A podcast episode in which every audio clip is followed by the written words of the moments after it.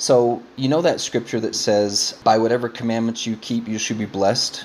Okay, I was trying to figure out, you know, there's a lot of people who have decent lives that don't follow all the principles, etc., etc. So it's not an automatic, obvious situation where your life is ruined if you don't follow some principles. And I was starting to realize that the principles of psychology and relationships are similar to the principles of aerodynamics. When the Wright brothers got an airplane off the ground, they were not following all of the principles of aerodynamics. They were just following sufficient number of those principles to get off the ground. And so and over time now, back then if one of them had said, "Hey, we've been pretty happy for about a week now. We haven't crashed for almost two weeks. Would you like to get in the airplane with us and fly across the English Channel? And you're like, no, no, no, I do not want to get in your airplane and fly across the English Channel. It, they say, it, it's okay, it flies most of the time. And you're like, no, that doesn't work for me. Now compare that to nowadays when we don't even think twice. We think just as much emotionally about getting on an airplane as we do getting on a bus sometimes nowadays because they have figured out and have applied aerodynamic principles to the point where we don't worry about it anymore. So when I've got a kid trying to use the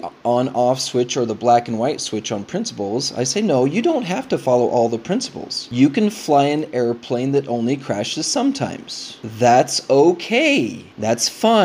Now, when I work with the men, I say, now you can't really expect people to get excited about getting into your airplane and getting into your life and joining you in marriage, or uh, I don't know that you want to put children on an airplane like that. So if you are thinking you want oh a woman in your airplane and children in your airplane, you better make sure it flies because maybe if you're a single guy, it's kind of fun and exciting for it to almost crash regularly. Anyway, so see if what you can apply some of that to the girls. Like you don't have to follow all the principles. It's okay if you don't follow some of them. So which ones should we not follow this week and risk crashing the airplane?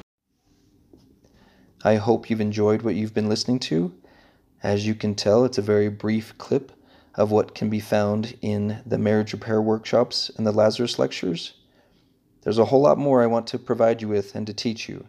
So please go to lazaruslectures.com, L A Z A R U S L E C T U R E S.com, and access the whole program. See you soon.